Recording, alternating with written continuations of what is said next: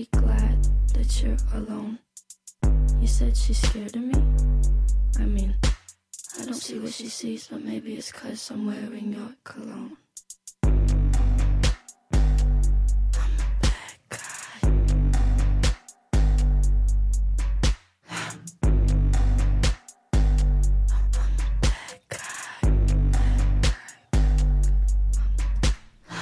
Billie Eilish, Bad Guy, Island 1069, WIISQ West.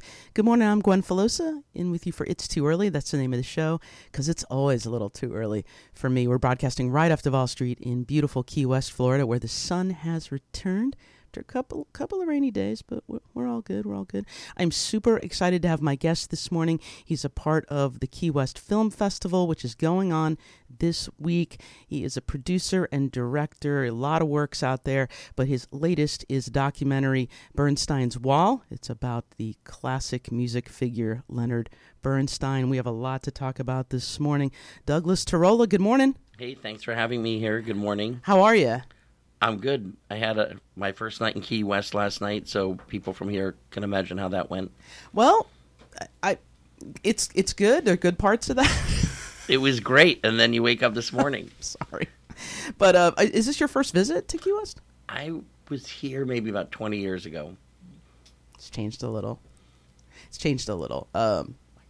But no, I'm so excited to have you here. Bernstein's Wall, this is a complex look at a incredible figure, incredible composer and conductor. That's what, when I think of Leonard Bernstein, I'm like, oh, West Side Story, or he wrote a bunch of stuff. But he was a conductor at a time where that was a huge thing, right? I think he became the first sort of people's conductor. He was, what I think is so important about him as a conductor, he was an ambassador for classical music. He did this thing that had never been done before, which was he went and turned from looking at the orchestra and would talk to the audience, and therefore became this vehicle for people who might have been intimidated by classical music to have a way into it. And he would explain what the orchestra was doing and what the composers were thinking about. And that idea of talking to the audience really made him an international star. I mean, conductor of the New York Philharmonic became a household name because he was on TV a lot. We have to remember his life started when there was only radio. And not everybody even had radio because it was expensive to have a radio. And then he was asked to be on a show called Omnibus, which was sort of maybe, think of it as like a 60 minutes if they only talked about one subject per show. And he ended up doing several of these Omnibus episodes where he would talk about classical music, about Beethoven, what's the role of a conductor, different things. And that's back when there were probably 3-4 channels at the most. And so he became the face of classical music. And then when he took over the Philharmonic, he had been doing these shows for kids called the Young People's Concert. And part of his deal was that they would find a way to have them televised, and they were on CBS. And that ran for 12 years. And I think a lot of people of a certain generation or more than one generation, that's how they know him. Now, Bernstein's Wall, can you tell us about the title? I mean, it's a great title, but what are we talking about here? Well, Bernstein's Wall, I should sort of, sometimes I think I should just say it's sort of like Rosebud from Citizen Kane or the briefcase from Pulp Fiction. You can make it up yourself. But what it was meant to be at first were two things. One is the movie sort of begins and ends in Berlin, first with the Berlin Wall going up and then it coming down.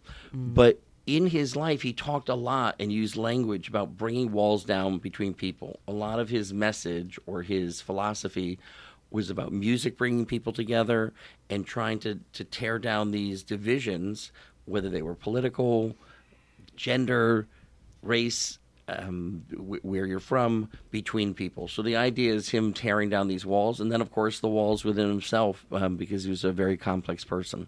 That's great. You've produced and directed a lot of films. What drew you to Leonard Bernstein as a subject? What did you know about him when you took this on?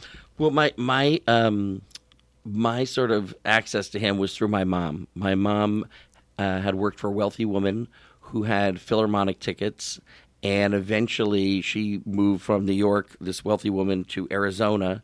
And my mom asked her for these tickets if she could buy them. And she split them for a while, and then she gave them to my mom to take over the subscription. So I had an awareness of him. I came from a house with a lot of music, a lot of books.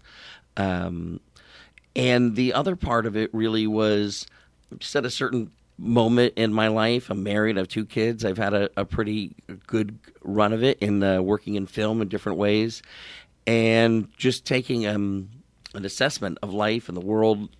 And there were a lot of things in Bernstein's story that I related to, and his story was a way to sort of express myself in terms of just life. One time I was researching a movie about art, about New York in the 1980s, and I was going to tell this story through E.B. White's essay from the late 1940s called Here is New York. E.B. White, most people know him as the author of Charlotte's Web, but he wrote this essay about New York, which sort of talks about people come to New York to dream and follow their dreams and get lucky. And in doing that, I think I came across something that was probably like biggest moments of the 80s. I saw this footage of Bernstein in East Berlin, the Christmas right after the Berlin Wall fell, so that'd be about 7 weeks, playing Beethoven's Ninth. And it was just, I remembered it from a kid. It was televised around the world. And then I just did what I think a lot of filmmakers do, I think just a lot of people do, which is I went down the rabbit hole and just started, let me look at this, let me look at that. Mm-hmm. And then eventually I got a book. And I would write down these quotes of his that I was really drawn to about a belief in people, about how people can make mistakes and come back from it, about the balance between work and your home life. And at a certain point, I went to my longtime producer, Susan Bedusa. We've made 15 movies together, I think 6 of which I've directed, and said, I want to make this movie about Leonard Bernstein. I'm sure she had never heard me say the words Leonard Bernstein. But I explained, I want to say these things, but the way to do that is we need to tell his story. And of course, his life is so many aspects to it. You could probably make a 20-hour movie about him and not touch everything. But we told our version of Bernstein, which is following his life as he tries to answer the question, what's the role of art? What's the role of the artist? And really focusing on how his life related to politics and social change.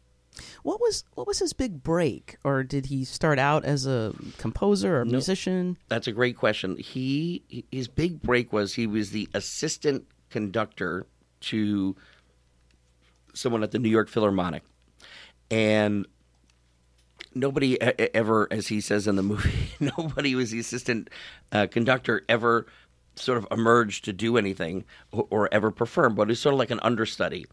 And one day in the mid 1940s, Walter Bruno, who's a famous conductor, got sick, and Bernstein had been out late, and he got this call, "You're on this afternoon." Oh my gosh. He took over, and he did a great job. And the next day, the fact that he did this was a story on the front page of the New York Times, and that set him off on a whirlwind of becoming famous at a very young age. He was 25. That's amazing. That is amazing. And one thing I did want to bring up, because I did some reading. I didn't know about his struggle with maybe sexuality. He was married to a woman. Was he ever openly? I don't know if the word is gay. I just don't think it was a time. Mm-hmm. I think sometimes maybe if he was here now starting his life, maybe he'd have a husband. But mm-hmm. he was a family person. He was very much influenced by his family. He had a love-hate relationship with his dad that ultimately ended with appreciation for each other. And he did have a great marriage and 3 kids, mm-hmm. but he had relationships with men most of his life. So he was throwing this out there, as a gay woman. I mean, he was okay with himself. He wasn't. I think it sort of builds into his, as I like to say, meaning of life, which I know is a corny term. You know, he loved people. He loved all people, and he connected with people in different ways. He connected with them through his work and music. He connected with people by teaching, whether it was in a forum for teaching or just sitting next to somebody, at a party or at a restaurant. And he connected, with people with relationships. That's great. That's great. And I guess, again, Bernstein's so famous, even I knew about him little kid in Indiana. I'd heard the name. I didn't know exactly who he was. But we're talking about someone who was famous for a really long time and did so much work. How did he get into the musicals and Broadway and West Side Story? What drew him to that? Well, he always wanted to be a great composer, and he had friends that he knew from a young age that were also following this dream of writing on Broadway, Adolph Green and Betty Comden, and they wrote a couple of shows together, the most famous one being Wonderful Town, where you get the song New York, New York, It's a Wonderful Town from, which then became a movie famously with Gene Kelly and Frank Sinatra in their sailor suits, you know, dancing all over Manhattan. You know, and so he pursued that. He had a number of shows, but of course West Side Story being the most famous. Mm-hmm. And I mean, just again, he was a celebrity, and also I didn't know this. He was very much into activism, and that got him into some at the time controversy. I think what he says is that what he liked about being a celebrity is that he could lend his name to things and bring attention where he thought it was needed. And he gave a lot of speeches, or he just put his name on a poster backing something. But, you know, in the days of McCarthyism, that landed him in some trouble. He had his passport taken away. But he was very active with politics and trying to create positive social change, you know, most of his life. And he had this...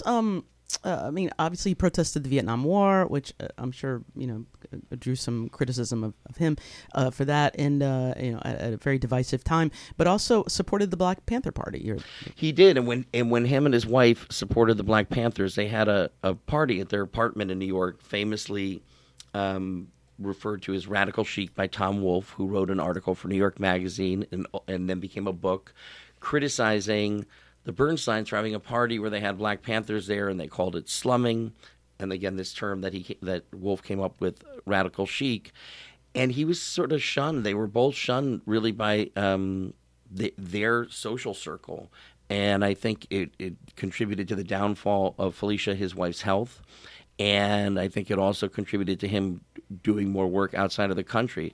Now, of course, you jump all these years later, and just this past year, Judas and the Black Messiah, which has a different view of the Black Panthers, more similar to Bernstein's, a more sympathetic view, is nominated for an Oscar. So you could sort of say the world caught up with his view. But their party was really – it was about the Black Panthers, but it was about raising money so they could have a good legal defense, because there were a number of Black Panthers, I think 21, that were arrested and were in jail for a while, and then – of course, the charges were dropped, but it was really just to make sure everybody got, you know, fair legal defense. So he had courage. He had courage to of not really caring what people thought of him at that time, or he stood up for what he believed in. He did. He did stand up for what he believed in. You know, even though he talks about not caring about what critics think and other people, I do think he had a view that he thought, you know, if he could articulate the message, people would agree with him and would admire him. But he definitely took some headwind. And also, the footage, the archival footage you discovered, how did that happen? I mean, this is stuff that hasn't been out there. Well, the movie, I think one of the things that people are enjoying about the movie is there are no interviews. It's told completely in his voice. He starts the movie looking into the camera, talking about essentially he says, I'm thinking about dates. And he's thinking about dates in history. He's thinking about dates in his life. And he tells the audience he wants to share them with him. So he narrates this entire story. There was no audiobook. He didn't do a biography that was recorded. There's no 5-episode David Frost interview. It was really almost like going to tag sales in the Midwest, trying to find things to piece this together. And some things were well known, and we had to license them. We had to license everything. But, you know, other things, you know, hadn't been seen. There was some footage that's in the movie that had been recorded as part of a documentary that had never been seen. It was just sitting in storage. Great, great. And now one thing, well, first of all, you've been at, you've already been at Tribeca Film Festival. What else? What else? Telluride. I mean, you've been out there. What's it like to be in Key West? Have you ever been at the film festival here? No, I haven't, but I'm friends with Michael Tuckman and some of the people that run this. It's a great festival. It's thought of highly by filmmakers, whether they can make it here or just send their films. I mean, it's a perfect community for a film festival. People that I think believe in art, believe in the power of art, people who are artists, open-minded, and certainly for a character like Leonard Bernstein, it's a place where hopefully audiences will appreciate him. And because I was trying to tell this to people, even here, I'm like, the Key West Film Festival, it's a big deal. It's well known. Every people submit they want to be, and this year, I mean, your work and other films are potential Oscar winners. I mean, these are prize winners. And have you had the time to see anything that sticks out? I just got here last night, and I have my nice badge they gave us, and we'll start seeing movies today. That's great. That's great, because I saw the Brian Wilson documentary, and it's amazing. It's great. I love documentaries. Why do people love them so much? You know, I think people want something that's real. You know, when a scripted movie is good, it reflects real life in many cases. Even if it's a sci-fi film, the characters, you know, reflect something that's within us. And I think documentaries have become a way where people feel more in touch. It gives people a voice that maybe don't have a voice. It allows them to speak more directly to the audiences. It's still a movie, and people love movies, and movies can do incredible things. That's great. Final question. I'm sorry, I'm keeping you late. Didn't know this. Bradley Cooper's got something going on with him. Bradley Cooper is a big admirer and fan of Leonard Bernstein, and he's been trying to get a movie off the ground for years, a scripted movie about Bernstein and his wife, and I think they're going to start making that next year, and hopefully will come out soon. And then West Side Story, Spielberg's readaptation of it, I think is in theaters right after Thanksgiving, maybe in December 10th or something like that. And that will be exciting too. But I have a question for you. Where in Indiana are you from? Oh my gosh, I'm from North Vernon, Indiana, which no one's ever heard of. It's in the south. It's north of Vernon. Isn't it near Evansville? It is. Jennings County. I lived in Evansville for a while. I worked on a movie called A League of Their Own there earlier in life. The baseball movie? The women's baseball movie. I've heard of it. Yep. They shot that in Evansville. Good for them. Yeah. That must have looked... Because it looked like the 40s. Yes, that's Indiana. That is Indiana. Doug Tirola, the documentary is Bernstein's Wall.